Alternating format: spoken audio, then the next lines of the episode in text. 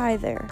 My name is Amelia Wright, and I created a podcast called BPD Life and a blog that you can find at bpdlife.org. So, why did I create this blog and podcast? Well, I got diagnosed with borderline personality disorder, also known as BPD, and when I researched it, it was a lot of gloom and doom. There was a lot of information on it, but there was no solutions to the symptoms and problems.